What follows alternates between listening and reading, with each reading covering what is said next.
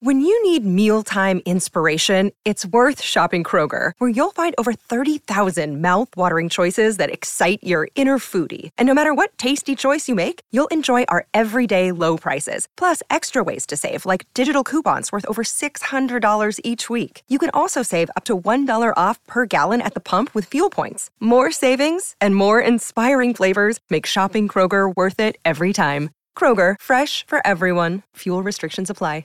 Another day is here, and you're ready for it. What to wear? Check. Breakfast, lunch, and dinner? Check. Planning for what's next and how to save for it? That's where Bank of America can help. For your financial to-dos, Bank of America has experts ready to help get you closer to your goals. Get started at one of our local financial centers or 24-7 in our mobile banking app. Find a location near you at bankofamerica.com slash talk to us. What would you like the power to do? Mobile banking requires downloading the app and is only available for select devices. Message and data rates may apply. Bank of America and a member FDIC. Yes, yes. Welcome into another edition of the Tim McKernan Show on the Inside STL podcast network from the homeloanexpert.com studios. It's guest day, and our guest today, Post Dispatch columnist, Post Dispatch reporter, going back from 80 through 83, columnist 83 to present day, Bill McClellan, presented by Mark Hannah of Evergreen Wealth Strategies online at evergreenstl.com. Bill McClellan has truly seen it all when it comes to St. Louis. Um, and so to get his perspective on how the region has changed, get his perspective on some of the major stories over the years, get his perspective on what he thinks needs to change, um, was really educational. I don't really know how many people we could have in who could provide that kind of historical perspective. Um, and and so to have that was great. First off, it was the first time we had ever met, and he's just a really good guy, just like pleasant person. You know, and he's battling cancer right now. Looks really good, truly looks good. Um, and you go, well, what else would you say? And I'd say, well, if he didn't look good, I just wouldn't say anything. He looks good. Um, and then you know what stood out to me about this, and I think you'll notice it too. He just really has a a good attitude. Like he's an upbeat person. Um, and I just if anything, outside of enjoying the conversation and hearing his perspective on some of these big stories over the years, um, I admire him. I already really I watched John, Donnybrook, as I we I think we talk about in the podcast. If I'm not mistaken, I brought it up a couple times. Um, and I know that Donnybrook skews a little older, but I I enjoy watching it. I'll be DVRing it every Thursday, and uh, and I enjoy when they go to him on Donnybrook. Um, but he's just a he's just a, I got a better appreciation of of who he is and perhaps why he uh, handles things the way that he does. So I hope you enjoy this conversation. Had a number of people said they were looking forward to hearing from him. So uh, now you have your chance. He's presented by Mark Hannah of Evergreen Wealth Strategies. He came into the homeloanexpert.com studios. Ryan Kelley is our studio sponsor. If you're going to buy a home, if you're going to refinance, make sure you go to the homeloanexpert.com. Ryan Kelley is his name. The homeloanexpert.com is the website. Just go to the website. And that's all you need to know because you're going to have an option. Click on the tab for refinance, click on the tab for purchase, and off you go. And there's nobody to do better to do business with better than Ryan Kelley. It's that simple. TheHomeLoanExpert.com. He is our studio sponsor here on the Tim McKernan Show. So it is our pleasure to bring to you this week Post Dispatch columnist Bill McClellan, presented by Mark Hannah of Evergreen Wealth Strategies. Bill, thanks so much for coming in. Hey, my pleasure, Tim. I am. Uh, I'm looking forward to this. I've been reading you and watching you on Donnybrook for a uh, for a long time, and I always enjoy what I consider to be. This is what I think. I'm not looking to upset you, but this is what I think, and therefore I'm going to tell you. I think that's healthy, and I also think it's rare right now. Well, I'll tell you, I don't know uh, how healthy or rare it is, but it's fun. I mean, you know, I, I sort of stumbled into a job where I can do that. You know, where I can just say, well, I think, well, you know, because I used to be, I started off at the Post Dispatch as night police reporter, and everything I wrote was that she allegedly did this and he allegedly did that, and all of a sudden I could drop the word allegedly. And I thought I'm going to do it, and I did. and, and it began opining. And you started the Post Dispatch in 1980. Is that Ye- correct? Yes, yes. I got here uh, in 1980. Uh, was originally uh, the Post didn't hire me, and I took a writing test at the Globe Democrat, and I must have failed because I didn't hear back. And then I did a couple freelance stories, and Harper Barnes, who was then the features editor, liked me and said, "Hey, I can get you on."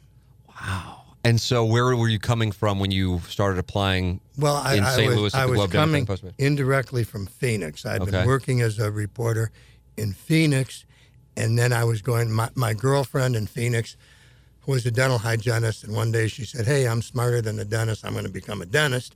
There's no dental school in Arizona, so she came. She was accepted at Georgetown and Wash U, and she asked me. She said, "You know, which would work for you?" And I said, "Well, I could. I wouldn't even get an interview in Washington because that's where all the red hot people go." So, but if you went to St. Louis, I could probably get on one of the two papers, maybe. Mm-hmm. So she went to Wash U, and then I quit my job in Phoenix to go down to live in Mexico for a few months because I had always wanted to go live in a boarding house in Mexico. Why Well, it just sounded romantic. was it? Did it live up to it? Oh, it did. It Really? did. It, it was it was terrific. So I went down to a place called Colima. It's a, a city in a state, a little southwest Mexico City, and uh, got a room in a boarding house. And the Mexicans I lived with, it was great. You know, the government was the employer of last resort, so everybody had kind of half a job. You know, if you worked at the water department, you had that desk for the morning, and somebody else. So all these guys, everybody had plenty of time. It was a complete kick. And then I came back uh, to Arizona, and we got married in December of '79, and I came here. Uh, uh, and our plan, Tim, was not to stay in St. Louis. You know, Mary, my wife, uh, you know, considers herself uh, considered herself a Western girl, you know, from Arizona, and I had grown up in Chicago, so I thought I've kind of done the Midwest, and you know, I wasn't sure about going back to Phoenix, but a friend of mine uh, got on at the Rocky Mountain News and said, "Hey, I can get you on," and so I said, "Okay." As soon as Mary graduates from dental school in '82, well, but by '82. I was night police reporter and having a blast, and we liked St. Louis a lot more than we thought we would. So we stayed, and the next thing you know, we had kids, and the next thing you know, years have gone by, and uh, and of course, the Rocky Mountain News went out of business. Yes. Yes. So that was a train wreck that I wasn't on, you know, uh, through no fault of my own. Right, exactly right. So you went to Illinois, but is it accurate that you failed out of Illinois? Yes, it's very accurate. Uh, I I grew up in Chicago and went to University of Illinois, and Did you go there with the, the idea of becoming a writer? No, no, no. Matter of fact, I didn't take any journalism classes. I took uh, Rhetoric 101 because you had to. And I mean, I, I didn't know what I was doing. I took a class in French and a class in Chinese and biology and, and rhetoric. And, you know, hung on the first semester and then didn't do so well. I, I hung on really for about two years. And, and then I flunked out. Was this this couldn't have been from lack of competence? It was probably lack of effort. Were you not? Am I right on that? You Well, you I spent an inordinate amount of time drinking beer. Okay, there I, we go. That's I, what I, was cer- getting I, to. certainly, That's I certainly did. to. I had to think of there's no way that you, if you really I- were putting yourself to it, you would have been just fine. Well, I don't know. I don't know about that. So, like taking Chinese, I have no was was not the best idea. But uh, yeah, I, I had a great time in Illinois, but I flunked out. And then went to Arizona State. Well, after I flunked out, I got drafted, and I got drafted into the Marine Corps.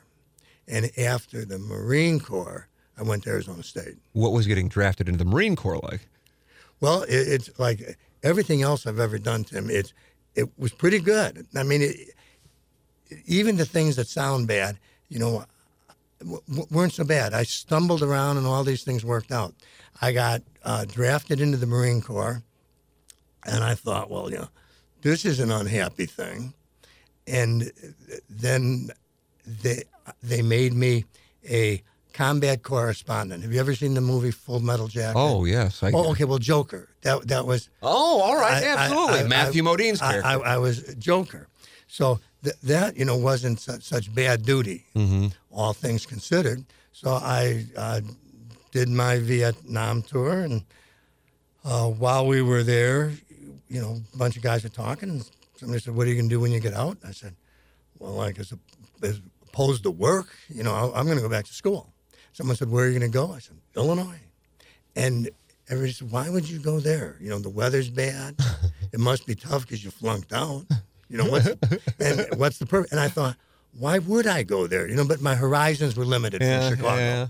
So uh, a staff sergeant who was a friend of mine said, said, "Hey, I had recruiting duty in Phoenix. The weather's warm. There's palm trees. The girls wear cutoffs. There's no social conscience." He said, and "There's a there's a real There's easy no social conscience. I there's like a that. r- real easy school there, and that was Arizona State, which now I understand is much better. The Cronkite School of Journalism, if I'm not mistaken. m- m- yeah, much better. I mean, they didn't have that sort of thing when I when I went there. Journalism school was all was the curriculum the athletes took. Because I remember we had to be on the school paper, and I was on the school paper, and uh, Bump Wills was his name. He was a baseball player. Yeah. Maury Wills' son. Yeah. And he came in, and I said, "Who's that?" Somebody said, "That's Bump Wills, the baseball player." I said, "Oh, who's interviewing him?" And they said, "He's one of us." You know that, you're in the the jock curriculum that people take as it's easy. So I thought, well, that's a break.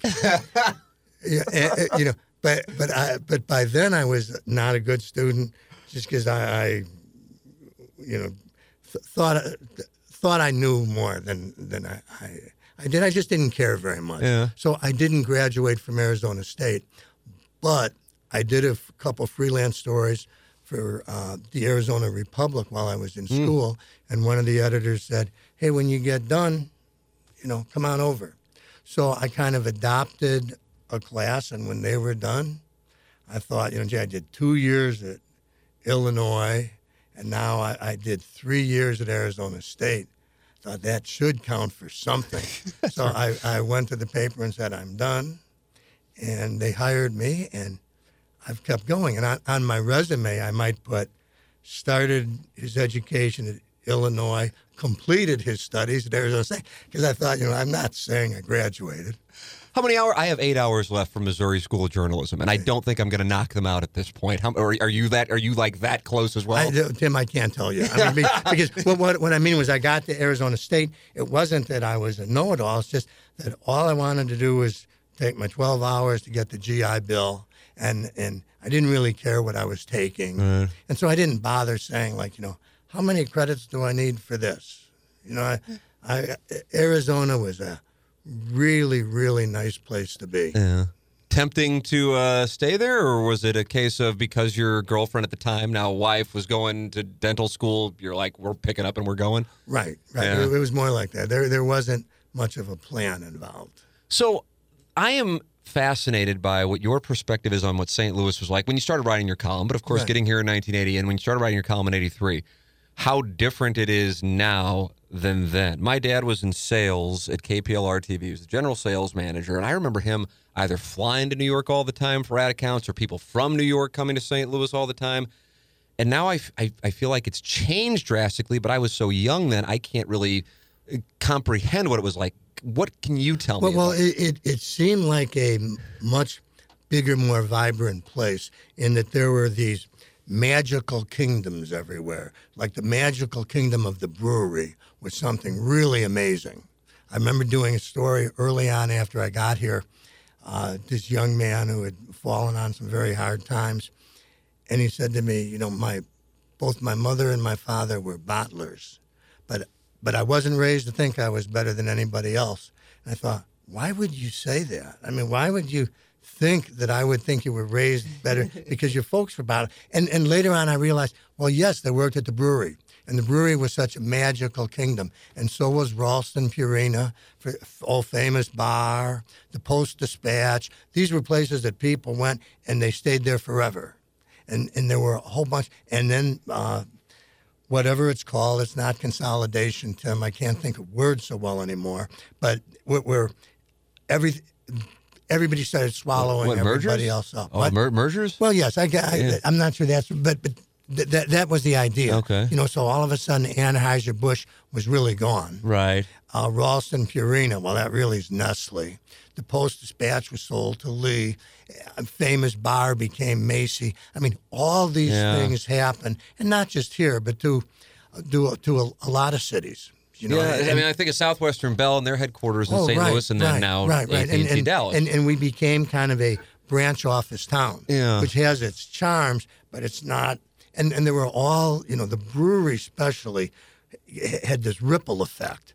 You know, all the ad agencies who, who thought of the brewery as kind of mother sow that they were yeah, yeah. crowded around, and you know, I'd see them uh, at at noon at Anthony's was where all the uh, ad guys went, and they would always have like whatever Anheuser Busch product would they was their account. Like it might be Natural Light, Bud, you know, Bud Light would be in front of their martini, and and they'd be drinking, you know, and you know, and drinking some beer. I mean, it wasn't just. I mean, it was a chaser for them, and they'd be drinking their martinis, and I would think, you know, this is really sophisticated. You know, this is really, you know, I mean, my friends and I went to the Missouri Grill, Yes, right you know, across we the were, street from the but, Post You know, we were drinking beer, and I, I think these guys, these these are grown ups here, you know, and and now, I mean, you know, all of that's gone, of course, and it's been gone for years. I can remember uh, taking my wife, um, Mary. You know, she had some day off, and I said, "Hey, come downtown. I'll take you to lunch." And this was back, like, maybe the '90s. I don't mm-hmm. remember, but Jerry Berger was the gossip columnist Yeah. at the Post, and I said to Jerry, "Hey, where should I take Mary for lunch?" Because you know, I never went to the sort of places that you'd take your wife as sort of a you know celebration sort of thing. Mm-hmm. You know, they were a divier. And so Jerry said, take her to Anthony's. And I said, perfect, where the ad guys go. Mm-hmm. And she said, yeah. So we, we got there early and I ordered an old fashioned and, you know, I think Mary ordered a martini.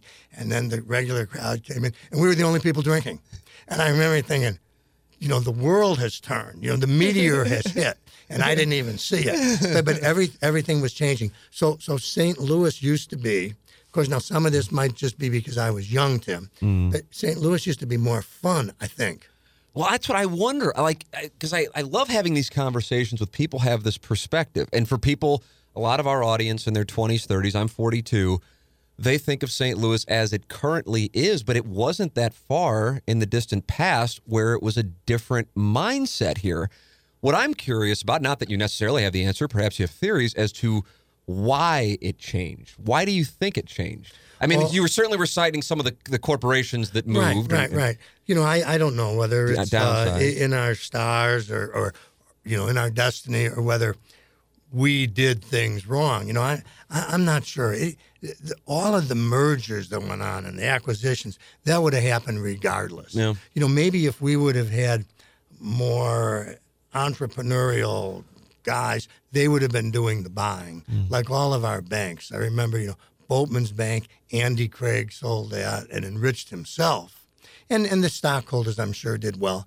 But, you know, he, he was bought by the bank in uh, Charlotte, North Carolina. Bank which- of America? Well, I think it's Bank for America now. So, you know, if Andy Craig would have been a buyer instead of a seller, Hmm. you know, and, and bear in mind, this generation of guys didn't build these businesses themselves. You know, they came in and took, like Boatmen's Bank and, and then uh, Mer- Mercantile Bank, which, uh, oh, gosh, I've forgotten that guy's name. But he, he sold it to people from Milwaukee. You know, it wasn't like New York and L.A. were buying us up. I mean, we, we were just sellers for some reason, and and you know, and that certainly hurt.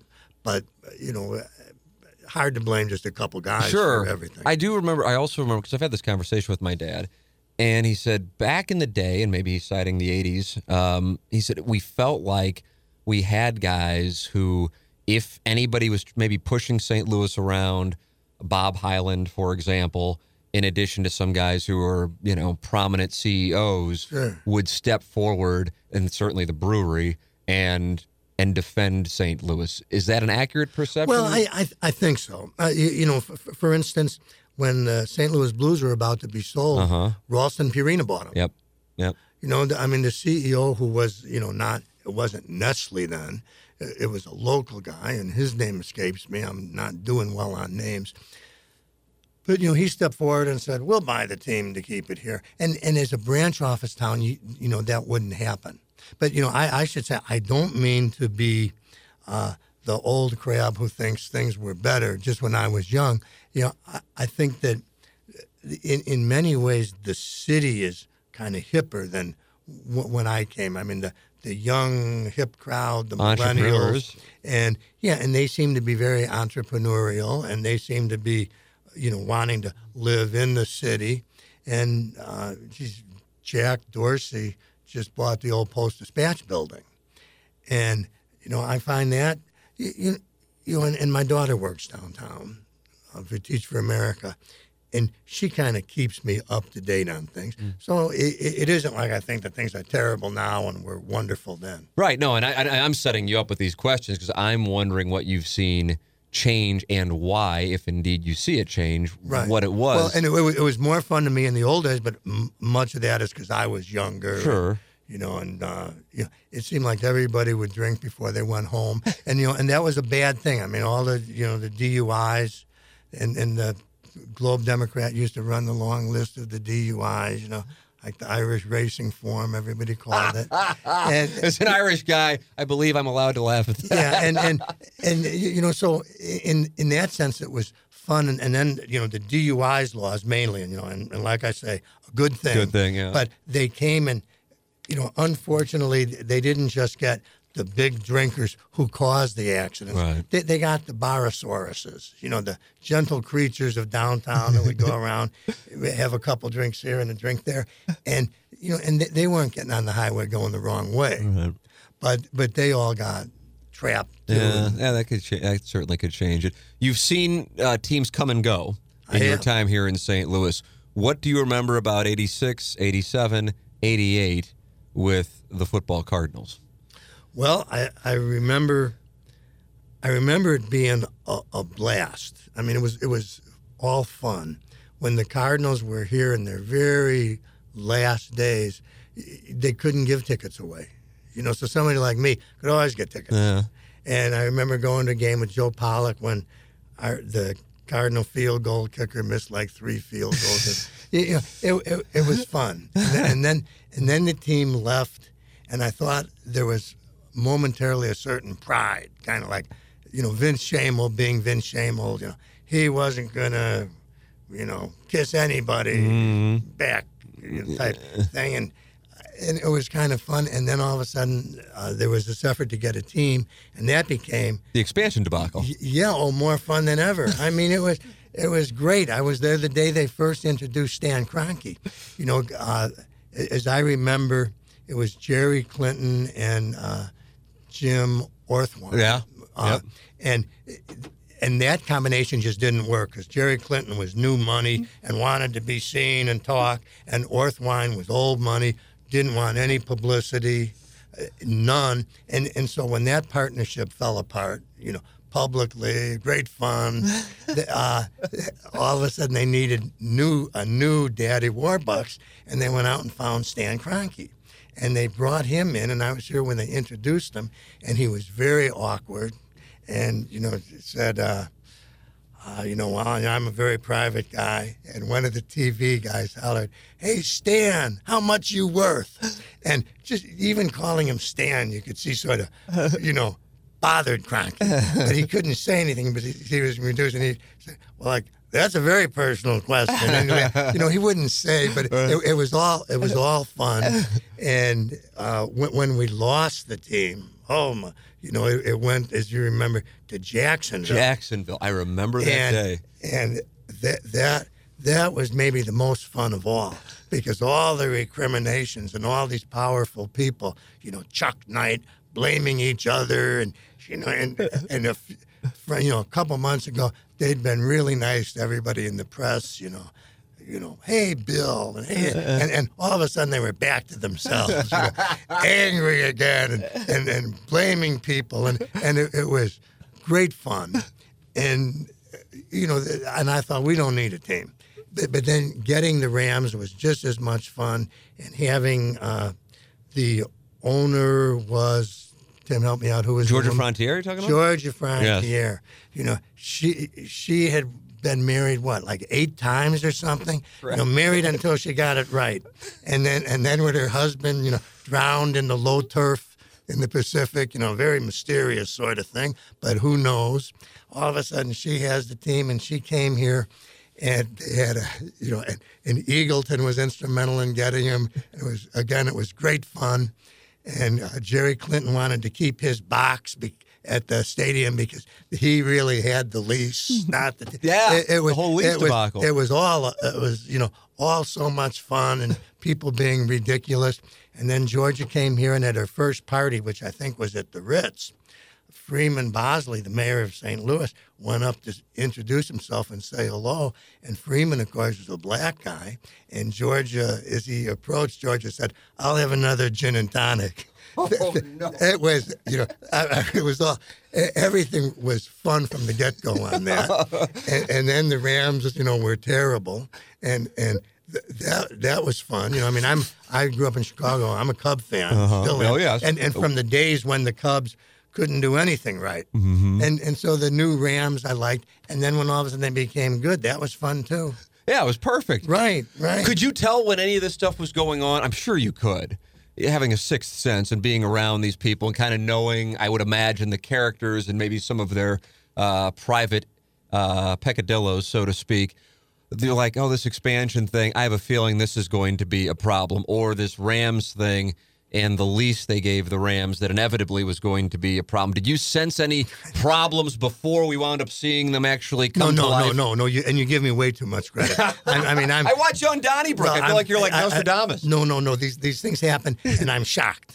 I go, I go you're you're kidding me. Uh, you know, no. So so I I, did, I didn't see anything coming. I mean, I, you know, the expansion thing, that looked kind of kinky from the beginning with Clinton and Orthwein, and Orthwein Because you're right. It is interesting. Sometimes on this podcast, I'll talk about, you know, I, I'm aware of, I'm friends with, I guess, some like old money families, and I'll tell people, I said, the people in St. Louis who really have money, they want, they do not want you to know they have money, which is what you're making reference to with Orthwein. Right, right. New money, oftentimes, not across the board, but oftentimes flashes it. Oh, and absolutely. so you have that paradox with Orthwein and Clinton, and that's what you were observing out of the gate. Right, right, right. And, and that, that was pretty clear. You know, on the old money and the new money, I've, I've talked to people who, who seem like they know this sort of stuff. And they tell me that one of the problems in St. Louis is just what you're saying, Tim, that a lot of the real money here is old money, and old money is seldom willing to take a chance you know, because this is what they have and they didn't earn it. But new money is a little more brash. And new money has this sense that, you know, if I lose it, I can make it again. And, and so it, people tell me it's easier to find investors among new money people than old money people. Boy, that that makes a lot of sense, and I've never heard that theory, but it makes a lot of sense, and it may keep St. Louis business growth stagnant. Is that that's well, advancing that, that, the that's theory? what, yeah, that, this person was discussing just you know what you had been talking about earlier. You know what happened to us, Mm-hmm. and and this was one of the theories he had. I know it's very sensible. I'm curious on your perspective on this. I've had a lot of politicians uh, come here, both Democrat, Republican, and I grew up in the city. Family still lives there, Tamm Avenue, and I observed it when I was like six or seven. Things that didn't make sense to me then, and then they still go on now, and perhaps they're even more prominent now, which is odd because you would think if anything we would progress. But ra- I grew up in South City. Racial issues and like talk of things that were like just like they were so commonly said, like, oh, if you know, imagine the word moves in, there's a for sale sign in our front yard immediately. And as odd as it sounds, because that was the early 80s, I still think that that exists in some capacity. And I really do feel passionately that that is one of the things, if not one of the top things, that is held St. Louis back. Your perspective Well, on you, you, you, you might be right, but you know, m- my perspective, you know, I grew up in Chicago. Right. And things were terrible racially there. And, you know, I came here and things were terrible racially here. But I, I think that things are getting better. I got, you know, I, I think that I was more open minded than my parents. And my kids are definitely more open minded than I am. I mean, I think that the, the new generation is just better about this stuff than, than my generation. And, and I can talk to uh, black guys I know of my age, and, and they have the same sense. Yeah. That, you know, that things are getting better. Yeah, yeah. Well, I mean, that's a positive perspective on it because, yeah, I would agree with that certainly as well. Yeah, matter of fact, I remember talking with Vervis Jones about this Uh-huh. one time. What do you have to and say? uh, you, you know, and he was saying that uh, his daughter Tashara Mm-hmm. has more white friends than he ever had. You know that, and and I I feel the same way about my kids. They're just more comfortable. Yeah. Do you think? Do you think the racial issues played a role in what oh, we sure, started? sure, yeah? I, I I do. But what I'm saying is, I I think the racial issue has been pretty bad everywhere. I mean, I, you know, it certainly was in Chicago. Phoenix, you know, there, weren't very many black people there, Mm-hmm. so it's harder to say. But but I think it's been bad everywhere. You know, particularly bad in St. Louis. I don't know. Yeah. Well, the I mean, reason bad here. the reason I bring it up is we're at the fifth anniversary of Ferguson, and I would imagine that's one of the most prominent things you experienced in your time in St. Louis and, and with the Post Dispatch and writing. Um, when that date happened, uh, in, in Saturday of 2014, did you have an idea at that moment that that was going to wind up becoming much larger? I remember Steve Moore, for example, from the from KMOX. He's the program director and a, a guy I respect and, and know. And I and I remember waking up and reading his tweets, and I, I'm seeing all these Ferguson things. And again, I'm talking about the Right. morning of, not Right. days after. And I could tell he sensed that this was going to be. Now I don't know if anybody ever sensed it was going to get to what it got to, but you having written and been around the region in your position of observer and commenter, did what did you think in the moment when that all occurred? And, and, and nothing. I, I didn't. I, I did not see this coming, and did not. And the the morning of, or the first I heard of it, I, I didn't see that. Think to myself, this could get really big. Mm-hmm. No, so I, no. And as it went on, sure. what did you think of Well, as as it out? went on, I mean, I could see the, the the national publicity. I mean, the thing about, you know, the 24-hour news cycle and uh, the television is when something happens, it's everywhere immediately, and so all of a sudden, Fergus went from nothing to huge. Mm-hmm. And and you know when you read about well you know Michael Brown's body was left laying out there you know you think well had I known that maybe I would have seen it but but I didn't see it coming until all of a sudden it was all over the news. Yeah, and and now that it's five years in the past, do you think that St. Louis has grown from it, learned from it, or do you think it's it's it's, it's, it's in its vacuum and it will remain a, something that many in the country associate with St. Louis? Yeah, I, I think the latter. I think it's just going to remain something that a lot of people associate with St. Louis. And, you know, I, I don't think that St. Louis has learned much. I mean, there's a lot of well meaning people who've tried to have, you know, this commission or that commission, and they probably have great recommendations. But I think this is just a slower evolution of things. Like I say, you know, my kids are more open minded than me. I think the millennials are just going to handle this part of life better than my generation, and and, and that's I think kind of beginning to happen. We were talking before we started about social media, and if anything, one thing that concerns me is almost like the cannibalization of uh, people who do want to see progress, but sometimes they're not quote unquote woke enough, and then they get taken out by the mobs on social media. You have made a choice, and it doesn't sound like it was a difficult one to not be on Twitter, Facebook.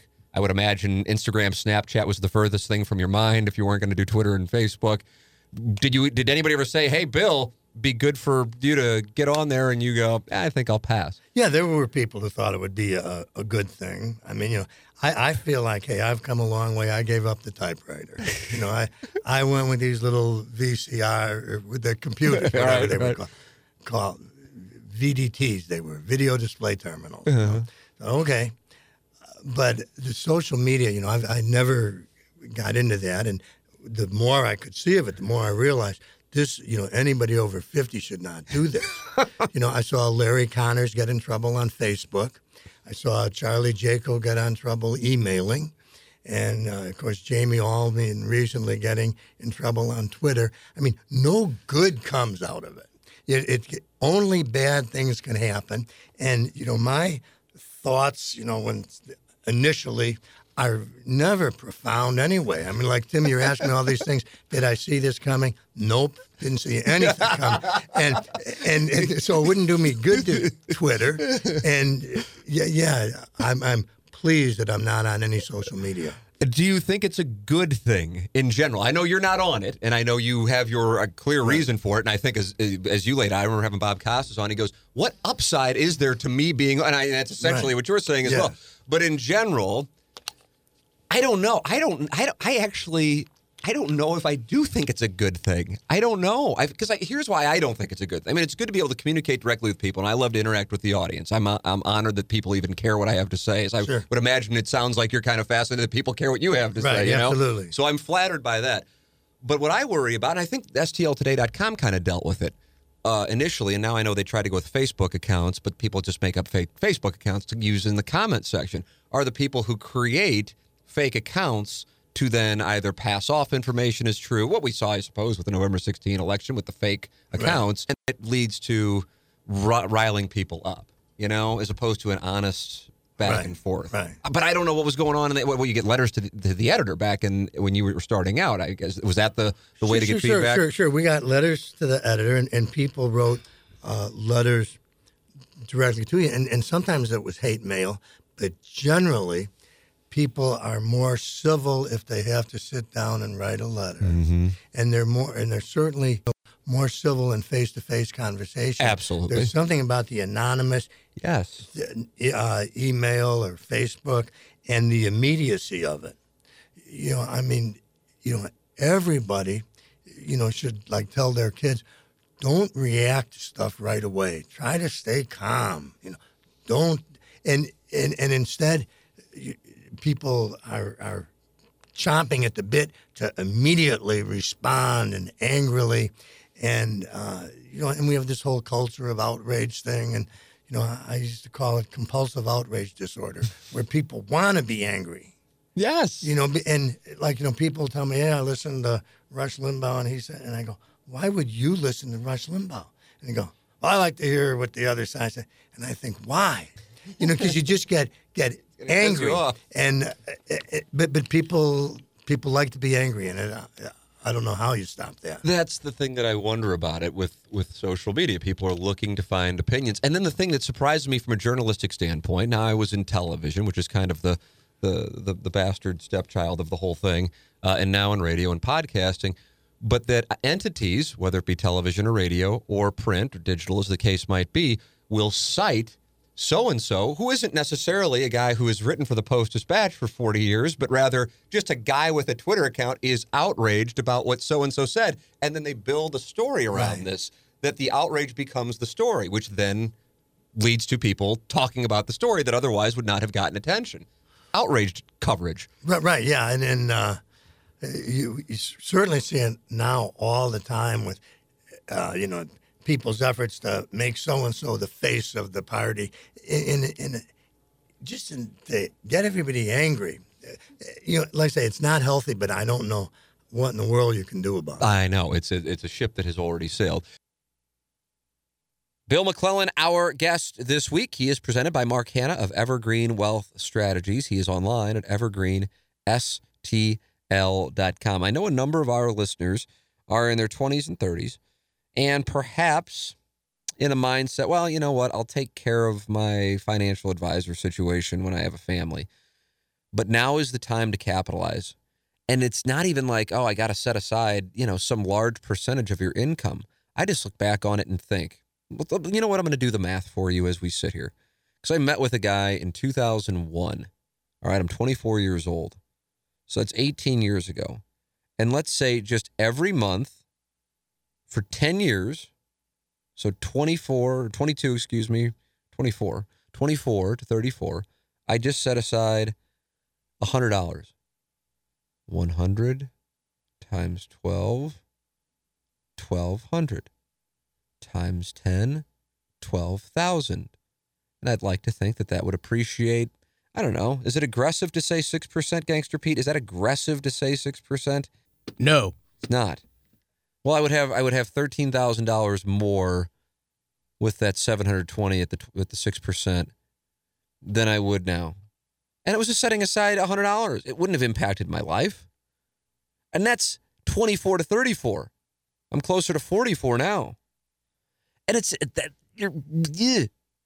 And you know what? By the way, that math isn't accurate because the the money's accumulating, and so the six percent is not based off of twelve thousand times six percent. It's growing, so it, you know it, it, it's ten thousand times six percent. Then it's twelve thousand times six percent. So it's growing. It's growing. And I just I just missed, and I really. I think if, if I were talking to the audience, and let's say the audience is made up of 25 year olds, give or take a, a year on either side, that's the thing that I think I would deliver them. I would say, make sure you do what makes you happy don't get pressured in anything. Anybody who pressures you probably isn't somebody you want to listen to anyway, candidly. And I don't care who this is parents, significant others, peers, whatever. Anybody who's going to like tell you what to do. Now, if you ask and they give your opinion, different ballgame. Uh, but there's there's that. And then also just, and it, it's not like, hey, you got to start saving, you know, 30% of your your net check. You know, that's probably not realistic. And it's also going to make people go, I'm not going to really be able to enjoy myself. But just set aside something God, I wish I did that. Oh, I wish I did that. Mark Hannah of Evergreen Wealth Strategies can put you on that path and show you how it'll work for you and lay it out. And it's so easy now. can lay out the whole plan right there on an iPad in front of you. You'll be happy when you check them out at evergreenstl.com. Mark Hannah, Evergreen Wealth Strategies. In addition to the great Mark Hannah of Evergreen Wealth Strategies, James Carlton of the Carlton State Farm Insurance Agency is a wonderful sponsor of the podcast uh, and has been from the very beginning. And I am thrilled. I had lunch with James last week, and he said, "You know what? He gave me a he gave me a gift certificate to Olive and Oak as a thank you for all of the business from the podcast and from the radio show." And I said, "I mean, you're a paying client. There's no need for gift certificates, but it's kind gesture." And he said, I just, he goes, You told me to stick with it. You said it's going to take time. And both of those things were done. And both those things have now led to a bunch of people making the switch to me. And I'm very grateful for that. And that made me so happy. Because, of course, if you're doing what I do for a living, you want advertising to work. And it's great that the advertising works when people get on board with the podcast and they get on board with the radio show. That That's how the stuff exists.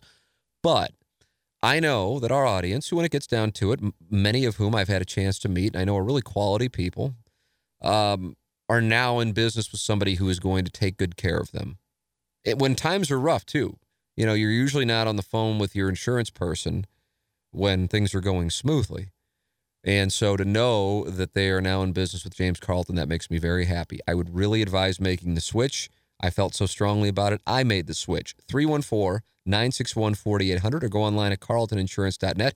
If your insurance costs a leg and an arm, call James Carlton, State Farm. In your years in St. Louis, I'm not looking for bad mouthing. I suppose I'm looking for some good mouthing. Politicians that have stood out to you, who have stood out to you, and you go, I really thought very highly of so and so. People who stand out as as people now that you look back on it and go, I was very impressed by so and so. And of course, I'm also looking for the other side where, yeah, not so much. Right. Well, probably with me, it'd be a, a, whole lot of not so much. I, I, mean, but, but we but, got time. But but you know, on the on the other hand, you know, I've liked a lot of the people, even if I thought their politics were you know a, a little off. Mm-hmm. Uh, you know, I've always found politicians to be fun to be around, and I remember uh, saying something to, to, my wife, who's a, a, more liberal than I am, although I consider myself a liberal, off the reservation liberal. but uh, it, I said something about. John Ashcroft, and Mary said, you know, you, you sound like you like him or something. And I said, well, I do. You know, I mean, it, I don't know him well, but but whenever I've you know been around him, it, but very nice, very nice. And, uh, you know, Jim Talent was another one who I liked a lot personally. And in, in fact, enough that I voted for him. And, you know, my wife would say, uh, Bill, he doesn't believe in most. Of it. She said, one of your problems, one of my many problems, it was, she said, you tend, if you like somebody, you figure that they really think like you do because it's so reasonable. she said, even if they don't think like you do. And I said, well, that's true. You know, I, I always think like, oh, he can't really believe that. But for political reasons, he's got to say. I think that stuff too. I think that exact same thought. Pro- I have that exact same thought process. Right. Yeah. So, so uh, and, uh, another fellow who uh, uh, you know, his politics aren't aren't my own, but I vote for him most all every time is Roy Blunt. Know, just because I, I, I bet a lot of people listening is going to be surprised to hear this. Oh well, well, you know, I, I, I like him, and I, and I think I've said on Donnybrook sometime, you know, like. Uh, to the dismay of some of my colleagues, you know, you know, oh, I voted, I voted for Blunt again. They go, why? Ray Hartman falls out of his chair. Well, well, you know, yeah. Although Ray knows exactly what I'm talking about because he's dealt with a lot of these politicians, even more than me, maybe. You know, because they would come to him for endorsements, or or maybe maybe that overstates it. I'm not sure they ever went to Ray for endorsement, but he endorsed. He he, right. knew, he knew a lot of it, and and Ray would agree with me that most of them are pretty good people. They wouldn't be in pol- politics. You know, I went. To, I took. Uh, my wife to a wedding once. It was a con guy getting married. He'd been in prison for these cons, and he got out and he um, married a, a, young woman of more substance than he was. but the, we got invited to the wedding, and I said to my wife, "You're gonna." Uh, enjoy it, I think. And, and from and an we, entertainment and, perspective, yeah, yeah. And, and we went, and after the wedding, she said to me, she said, "Well, I liked Greg." And I said, well, honey, he's a con man. You know, I mean, no con. You, of course, you're going to like a con man. you, you, know, and and it's sort of the same way with politicians. It, you know, if you're, if you, yeah, that is true. If you yeah. associate with him a little bit, you realize he's a pretty good guy. And you think, I think I'm going to vote for him. You know, even though I so so. You know, there's that con man aspect of all of these politicians. I, now, some of them, Tim, I think just run into terrible luck. Yeah. You know, who, who, who can you? I, am thinking of, of Lyda Krewson, the, the current mayor.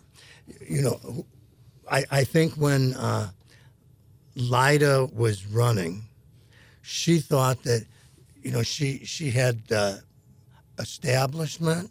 You know, Slay and his mm-hmm. people, the old, you know, the old band was going to get together again, and she was a progressive person, and she had a you know strong personal story, and the millennials, I think she felt a connection to the millennials because she has a couple of kids, millennial age, mm-hmm. you know, and so I think that she saw everything as all was possible, and she'd be the first woman mayor, and and she, you know, she never even had a honeymoon. I mean, she was, right. you know, Tishaura Jones almost beat her, stunned her. I'm, I, I think, mm. you know, and Mike Kelly who was running her campaign.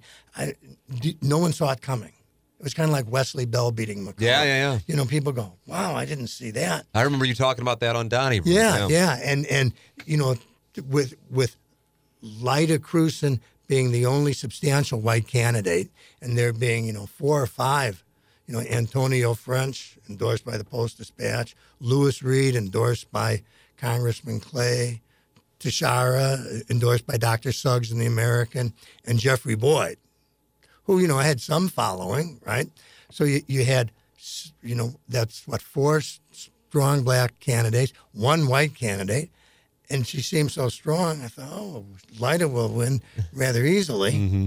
And of course, she barely won, and things have never gotten better. You know, all of a sudden she inherits the privatization of the airport, and and then the whole Better Together fiasco, which I thought was one of the greatest stories since I've been here. I was uh, that's one of my big things to discuss with you is better together. You were I recall watching you guys on Donnybrook. I was anxious to hear everybody's perspective right. on that. And I thought I, I thought, but at the same time, I think for those of us looking at it from, you know, 30,000 feet, we're like, oh, this is great. This is progress for St. Louis. It's an aggressive move.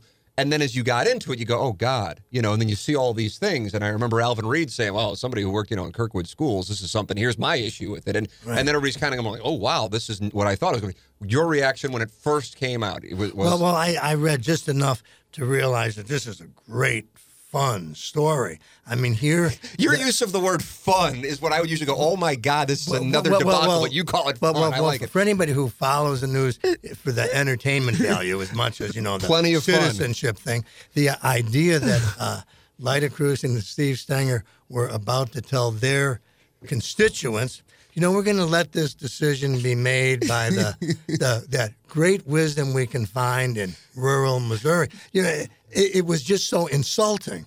I mean, I can't imagine a politician saying that. You know that you know, people going, you mean you're going to let outsiders decide this instead of your constituents? Yes, yes, we are. You know, I, I I thought, how can they do this?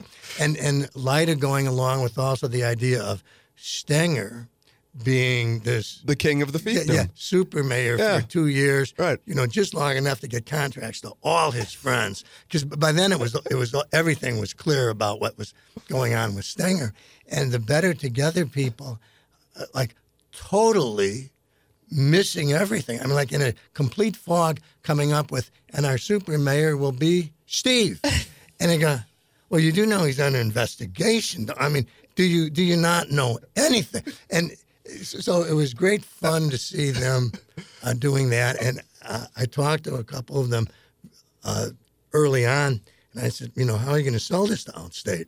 And they said, well, you know, we're going to compare St. Louis to Detroit. You know that the people of Michigan had to bail out Detroit. How do would you? I said, well, gee, that sounds kind of racist, really. I mean, even to the ears of a 20th century man, that sounds a little. And I, I wrote a column about how, uh, you know, that was their plan. And one of their leaders, and I, I forget his name. I say, names I'm not doing so well. I, but one of the leaders of Better Together who said, you know, it's insulting that someone would even say we were thinking about that. But I was saved because the day after, and the, the, the news story came out, John Hancock was out there in St. Charles telling them that what happened in Detroit shouldn't have. And I'm not blaming, Han, blaming John, who I like, but you know, I mean, that's John's role. He's a Republican consultant, and, and this is the pitch that Better Together. But it was right after they they claimed they were insulted that I'd even suggest this. They're out doing it. I, you know, it's just it's just you can't wish for more than this. You saw that one coming. Well, well, You that one was that one was pretty easy. When- as soon as you read the part that says, you know, there'll be a statewide initiative. A statewide initiative, you know. So that that was, I, And it wasn't that. coincidentally going to be voted on, at least the plan, November 2020. That was not a coincidence either. Right, right, right. Yeah. So, so, so that that was just such a fun story. And uh, when Chesterfield announced with you know semi seriousness that they were considering, I had the mayor come in here. He was going nuts. Yeah. right? They uh, secess. You know, they used to call those people in the in the old days, 1860ish. Uh-huh. You know, they'd be, "I'm a secesh," uh, and. I thought there's secessionists out there. Wendy Weiss is out there in secession country. Your Yeah, co-host I, mean, yeah. I mean, so so I, I liked everything about the Better Together thing, and I'm, I'm glad it didn't go through. Right. But I, I you know, I could never be outraged about it because it was just so so funny. so I, li- I like that. Do you think that a St. Louis City County merger is a good thing? Oh, in, in in a way, yes, and in a way, no. You know, I the the, the no part would probably be I, I think that governments are better when you have two party governments. You know, not just white Democrats and black Democrats, mm-hmm. but two parties. And right now, the county is starting to become bluer than ever before, you know, more Democrat than ever before. And if you took the city and threw that into the county now, I'm not sure a Republican could win anything other than a council seat. Mm, okay. And then what, from a positive standpoint, would you see if it? Because people come in here and talk about streamlining costs and all of the duplication and expenditures with the variety of municipalities. When you see that and cost effectiveness, do you think that that's a positive, or do you think there's too much downside to do it? Oh, I, I, I, I don't know. I, I think there probably is some positive for financial uh, savings, I, but you know, I don't know enough to know how much. And and I've always liked that the, the smaller governments where you actually know your alderman. You know, I, I live in Clayton. You know, half of my block is the 28th ward in the city, and half is Clayton. And you know, I can name my alderman, but you know, I'm not sure all the time who my county council member is. I only know who it is right now because uh, it was uh, Pat Dolan who lost uh, a young woman, and and and I saw her. I only know about her because my daughter said, "Dad, would you put?" Uh, and I forget her name. Her yard sign, her yard sign in your yard. And I said, "Sure." I'll be happy to help out my, my daughter. You mentioned the privatization of the airport that Lyda Krewson inherited. What is your perspective on that topic? Well, I'm not a fi- financial uh, ju- guru at all, but it it seems rigged. I mean, the you know that the consultants are only going to be paid if if they come up, or maybe it's the organization that's paying the consultants will only be paid if the consultants uh, decide that we ought to privatize. There's something goofy in there that when you read it and you think, well, that can't be right. You know, and, and these mistakes are never made inadvertently. I mean, you know, there's always, if you're reading, go, oh, they can't mean that. They do mean that. and, and, and there's always a reason they mean that. Hey, and uh, I think it was Lisa Slay was woman who beat Dolan, and my daughter put the yard sign in her yard. I I, Just- I, I was going to guess a name, but I Oh, oh didn't want to be wrong. And, just to clarify, my daughter put the, the, her- your, yeah, your daughter right, for the for the. Let me see if I'm I'm right. Right. Is that was Lisa? I think I'm, you know, I don't want to miss. I thought it, I, Lisa Clancy. I, I, I was in my Lisa mind, Clancy. There you go. But Thank I you. was I was in the back of my mind because because the Tower Tee thing was a big deal to a lot of our audience, Okay, and right. Dolan was and that was a whole thing. Uh, the Tower Tee thing It was a big deal. You Yeah. know, you know. Now, you know, I, I because I didn't grow up here, I never like hit baseballs out of Tower Tee. If I did, it was once or twice. Uh-huh. And uh, you know, I've treated golf like social media. You know, I don't do it. so, so, so I, don't didn't- see you out at St. Louis Country Club. Yeah, so so, so I, I didn't miss it in that way, but in just the sentimental way. I mean, I knew how much Tower Tee meant to people in the same way Famous-Barr did. yeah, yeah, You know, I mean, like when I came here, everybody had a Famous-Barr store, absolutely. or their uncle worked, or their dad worked, or Yeah. some, and and Tower Tee had that kind of iconic St. Louis thing. So I, I was uh, rooting against the developer. And uh, and look at what's happened. It's going to it's going to I gather uh, live on. Come Yeah, back, uh, Lazarus. It's going to rise. Yeah, rise uh, dead. apparently, I, you know, who who knows how these things work? Yeah. So you mentioned earlier, and you're, you're well well documented Cubs fan. Yeah. um, writing in St. Louis a column that oftentimes, of course, will have politics in St. Louis as a Cubs fan. It's one thing to go against the grain in St. Louis. It's another thing to go against the grain as a Cubs fan. Did people really, really get lit up by that, or was it oftentimes just friendly banter about the fact well, that it, it, it, it depends. Depends if the uh, Cubs are good. y- You, know, if if the Cubs aren't doing well and the Cardinals are, then people look upon Cub fans like you know a drunk uncle. you know, at the family picnic. You know, you don't want your children to grow up like that, but he's harmless. And, you know, he's he's okay. It's funny. But when the Cubs are good, suddenly people get really offended. But you know, I grew up as a Cub fan on the south side of Chicago. oh, so you where- were contrarian way back when? Right, and and my people came from Ulster, you know, Belfast, and we were Protestants over there. So we've all, it seems like there's we've always not gotten in, not got not gotten along. So as you're growing up, I mean, you know, you have. I mean, you probably are going to cite what 69, correct? Was 69 the Cubs debacle? Yes, but I was in the service then. I missed that. so you one. missed. Oh, that's good. Ignorance Right. is bliss. Yes. But 84, Leon Durham. Sure. 89, Will Clark. Uh, I recall that one as a as a youngster, and had some good teams. I mean, they had some good people. Kind of forget about it, but but they'll they'll remember Bartman in 03. As you're watching things like this, I'm curious what it's like because I never really have gotten it from a Cubs fan perspective. From a Cardinal fan perspective, it's like I kind of I don't mind the Cubs. I like. I mean, Wrigley Field's wonderful. It's a great atmosphere. It's a hell of a lot different than Busch Stadium. It's a social event. It's fun. So I would watch these things and I go, I can't. It's kind, I felt like there was somewhat of a parallel with the Blues, uh, like these tragic moments. But everybody nationally knew about the Cubs, hockey being more niche. So in 03, for example, Bartman. Well, what was you know? Oh, I I I was beside myself in Okay. the basement when I watched. Like as it like as, Oh, as it oh, happened, you oh, knew. Oh, what was that, was you knew was yeah. You know, c- c- even though that was a foul ball, it was just another strike. Uh, the Cubs were up by three runs. Cub fans can sense when we hit the When iceberg. it's coming. you know, and we'd hit the iceberg, and and. Uh, Moises Alou, I think, Yes, was, that's who it was. he was jumping Yes. up and down, and Dusty Baker in the dark. You know, all, everybody in the Cub world knew what happened. We've hit the iceberg. It doesn't seem bad. You know, it's just another foul ball, but no, this is it. So, so I was beside myself. But on the other hand, when I grew up, the Cubs were terrible. Eighth in an eight team Yeah, league. yeah. You know, like I would daydream about fifth place, and and those teams were you know were really good. I thought, and and then uh, when they evolved into the '69 Cubs, which were like the '27 Yankees, I mean, you know. Billy Williams, Ernie Banks, Ron Santo, Fergie Jenkins, all Hall of Famers and uh, and a great crew, you know, Kessinger and Beckert and Randy Hundley. They, I mean, the, this was a good team. And even before that, like every year, I would think that's a good team.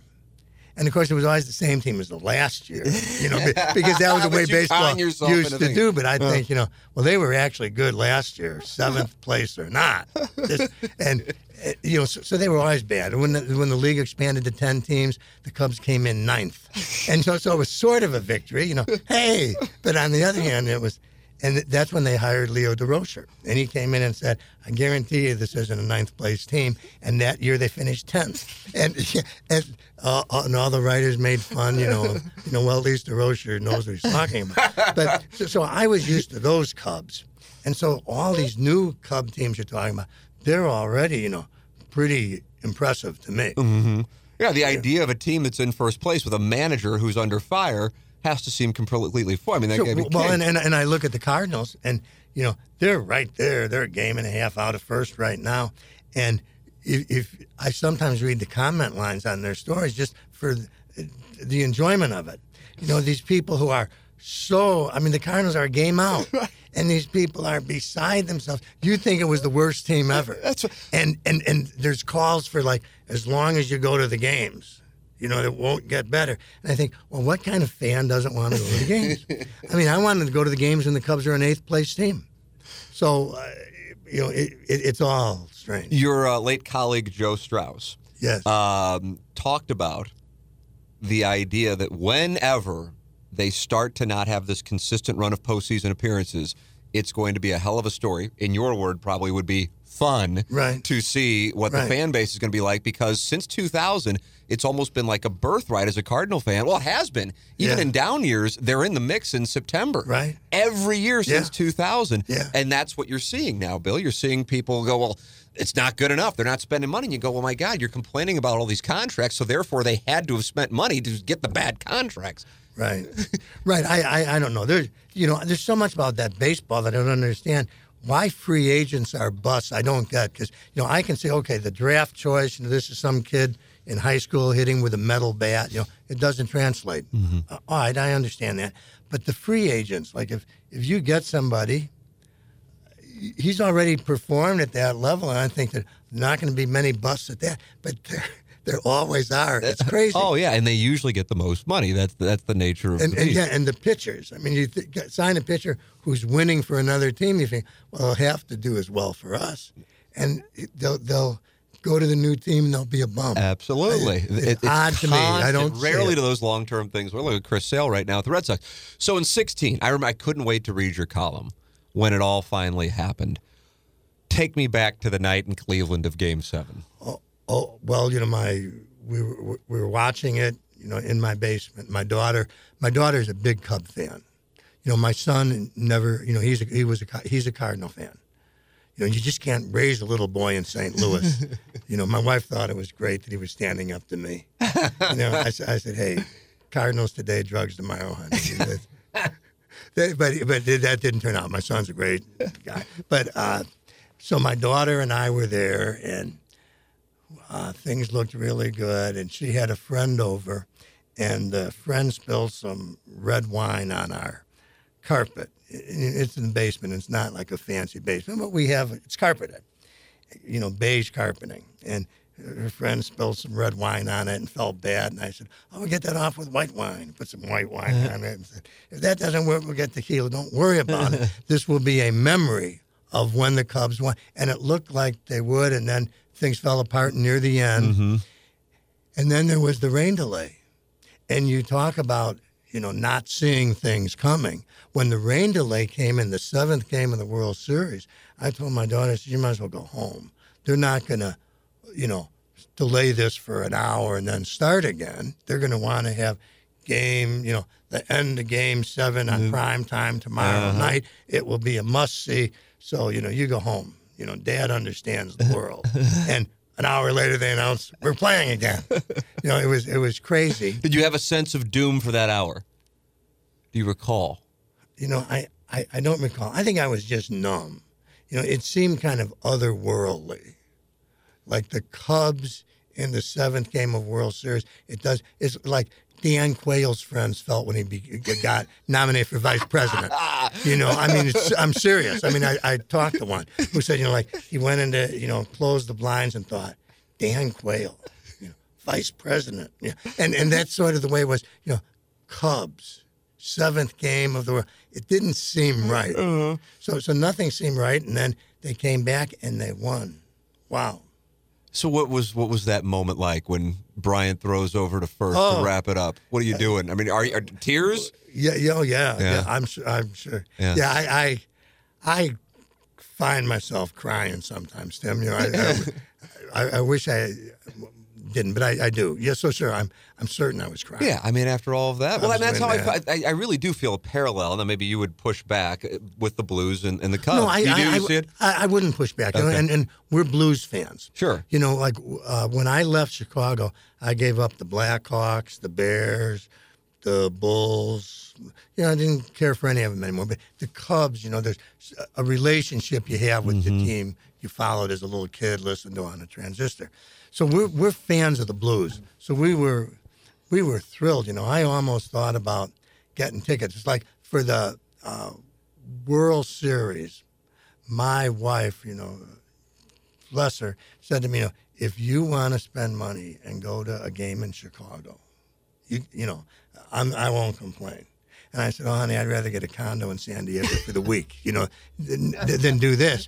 And, you know, and, and in fact, I remember somebody telling me that a Cub fan spent for the seventh game, front row seats behind the Cub dugout, something like $20,000. And I said to a friend who's uh, another friend of mine, Danny Ranieri, a local lawyer who's a Cub fan. I said, I said, gee, even for a Cub fan, Dan, even if I had the money, that's too expensive. And Dan said, well, amortize it over 108 years. you know, everything makes sense if you how you. So, uh, yeah, we were thrilled to see the Blues win. That's the reason I think of that is because when when they were saying the Blues in the Stanley Cup final against the Boston Bruins, I thought to myself, it doesn't sound right. Like what you're saying about the Cubs in Game Right. Seven of the World Series, it doesn't Right. sound right. So you Right. almost feel like you're already you already accomplished something even just by being there. Oh yeah, and especially that it's Boston. I mean, Right. team, like you really don't want to be playing. Uh, Well, they almost would have been playing, I think, the Carolina Hurricanes. That's who Boston was playing. That- right. That would have that would have that right, would have that right, would have the cheapened it. Carolina Hurricanes, Right. But the Boston Bruins, that's real hockey. Yeah. So so yeah, it it was uh, v- very cool. You know, I mentioned Ray Hartman a while Yeah. ago. You know, Ray used Season to have right? season tickets right on the front. Yeah, I remember seeing 'em. G- gave him up though. Oh, he gave him up like he had to do it recently because I remember seeing him. Yeah, yeah, yeah. It, it was either for this year or for the year before. Oh before. no. Right, right. So there you know. All right, let's wrap this thing up. I've already kept you long enough. And I, I know you, I'm, um, I might be forcing you to, to trigger the memory, but I'm, I'm really curious. Of all of the stories you've covered and written about in your time in St. Louis, is there one that, that stands out to you as this was this was this was the one. This was fun, as you like to say, or an honor, or unfortunate that I had to write about it. Something that you go, yeah, that was that was it. I mean, there's so many, and it might not. Yeah, be and, and, and, and there's some of each. I mean, there would be some that, you know, I thought, oh, that's awful stuff. And, and there, there's some that were fun. yeah. And yeah, uh, Tim, uh, I'm, I'm afraid I can't search my mind. And, you know, uh, you know, I put together a couple books of columns. And, you know, the paper did. Mm-hmm. And when I had to select those columns, you know, they said, hey, you know, pick what, you know, whatever you want. And I've been writing four columns a week for years. So I said, okay. And it all depended on my mood. Like sometimes I'd start looking Yeah. through old columns and I go, this is pretty good. And, and I, hey, that's a pretty good column. You know, hey, that's a nice story. You know, and I'd, I'd like all of them. And in another mood, I'd, how could I even show my face? You know, how could I walk around town having written this? And then, you know, and then I go, geez, that could have been done better, and I wouldn't like any of them. So, so it's it's really hard for me to say this was my best column. Well, I'll tell you what I mean. I've enjoyed, even though it's a, an obviously difficult topic, is the way you've written about your health scare. Oh well, well, thanks. You know, uh, when when I It's was be, it's beautiful. I mean, it, it's it's a it's it's beautiful, which is an odd adjective to use considering the topic, but it's it's beautiful. well, well, thank you. You know, when, when I was first diagnosed with, with the first cancer, which was cholangiocarcinoma, which is bile duct cancer, and uh, inoperable. uh, You know, I, I wrote about that because I thought, well, you know, I I'm not making a secret of it. My friends know, and rather than have it kind of seep Yeah. out a little Yeah. bit here, and, and and you know, and maybe not quite right, or you know, the different cancer. Yeah, yeah, or yeah, something. yeah. I thought the easiest thing is just to write about because I was starting to go to Siteman Cancer Center. People would recognize me. and Go, "You here for a story?" And I go, no, actually, I've been diagnosed. Blah blah blah. So I thought the easy way to do it is to write about it. So then I wrote about it once. So I thought, well, I don't want to make this a journal of my health, but I'll, I'll write about it again, just update things. So, you know, and uh, especially for me, you know, I'm such a gabby, chatty person. I mean, the truth is, when I was diagnosed, uh, and I went to Schnucks, you know, I felt like telling a checkout woman, you know, you won't believe what happened to me today. but, you know, I, I didn't. But I mean, so it, it wasn't like hard for me. I mean, I've been a columnist for so many years, I don't have much of a sense of privacy. Yeah, that's kind of the, the way that comes with it, I suppose. But I think it's I think the way I would imagine there are a number of people who reached out with some equally beautiful, perhaps, sentiment that could relate to what you were experiencing and also well wishes. You know, maybe Well, that- people who normally go, God, I hate what you've written, but Right, you right, right. that kind yeah, of yeah, that, that's true. I, I it, all the messages that I received were positive ones. I, mean, I, I can't think of a negative one. Oh, my God, Every- everybody, awful. everybody was very nice. You know, my uh, constant critics decided to just, you know, not take it too seriously and not. Uh, just be quiet, Mm-hmm. and, you know, good for them. So, yeah, and, and and I met a number of people through uh, having cancer. I mean, that's for sure. Yeah. How how are you doing, feeling as we sit here right now? Well, I'm feeling terrific. you look great, and I'm not just saying you really do look you. great. Although you know, I mean, the cancer uh, is back, so I'm getting some, uh, you know, not the cholangiocarcinoma, but the colon cancer that I later got is back. So I'm taking chemotherapy for that, but I haven't had it in a few days. So you know, I feel strong and fine. You know, I. I've, I've often felt almost fraudulent that because I generally feel good, and when I've been in the hospital, I feel like you know the healthiest person in the oncology ward, and then uh, I had a stroke, and I felt like the healthiest person in the neurology ward. You know, I, I mean it's it, it's crazy, and uh, you know, and I'm very lucky that that I haven't felt worse. Yeah. Well, you really do look good. I love, Thanks. and I'll see. I'm seeing you right now, of course, but I'll watch you on Donnybrook. Do you love doing Donnybrook? I I love watching. I feel like everybody kind of has a role, and you're kind of like the. Oh, you'll come in over the top as like the voice of reason. Well, I, feel don't know. I, think- don't, I don't know about that, but, but Donnybrook is a blast and always has been. And you know, Mart, you know, Charlie calls Ray and I the founders, but actually it was you know Martin Duggan, Martin Duggan. Mark Vittert, and Rich Koster who came up with the idea, and then they wanted to add two, so they called Ray and I, and and uh, so we've been there since the beginning, but it's been fun from the get go, and you know, especially when I realized you know that you don't need to know anything. You know, I mean, when we seriously when we started doing it, Tim, like I thought, you know, I wish I knew what we are going to talk about. And Martin and Vittert and Koster would sometimes have breakfast, and I was always too busy. But I thought, I wish I had like a heads up. But, and and if I did get a heads up, I would then look into it, you know, briefly. Where you know, soon I came to realize that you, you know, if you don't know anything, you don't have to say it. you know, so, so I can sit there and just listen and or comment on something that somebody else says. But you know, it makes it even more fun to get up there and you know talk about something you know nothing about. but but so it, it's it's a blast. I, I love that. I really do love that show. I, I don't know why. I, I realize it probably skews a little older as far as the demographic goes. does. So my wife will come in and she'll see like I've DVR'd it and I can't wait to watch it. She goes, "What in the?" And I go, "I love it. I can't help it. I'm sorry." I see, I'll see Alvin. I say, "Um." She goes, "He goes, oh, you got to come on." I go, "Oh no, I don't. I don't think you guys want me to soil the sep. You know, I bring my septic tank to your Right, show." right. But I love that show. I think it's great that there is a show like that in St. Louis. Well, you know? It- like like I say, it's been uh, f- fun from the beginning, and we'll sometimes have like a wise and wine and cheese reception. You know, for people who give it the, you know, eighty dollars. I don't know level right, or right. And I when we first started doing it, I said to Martin, I said, you know, Martin. People would pay for this as therapy. You do get that, right? I mean, first we get to go on TV, talk about things we may not know anything about. Then we get free wine, and strangers come up and tell us how much they like us. I say, you know, you could charge fifteen hundred dollars for somebody who's having self-esteem problems, and I said, this is, you know, what you've got us into is just awfully nice. You know, thank you, thank you.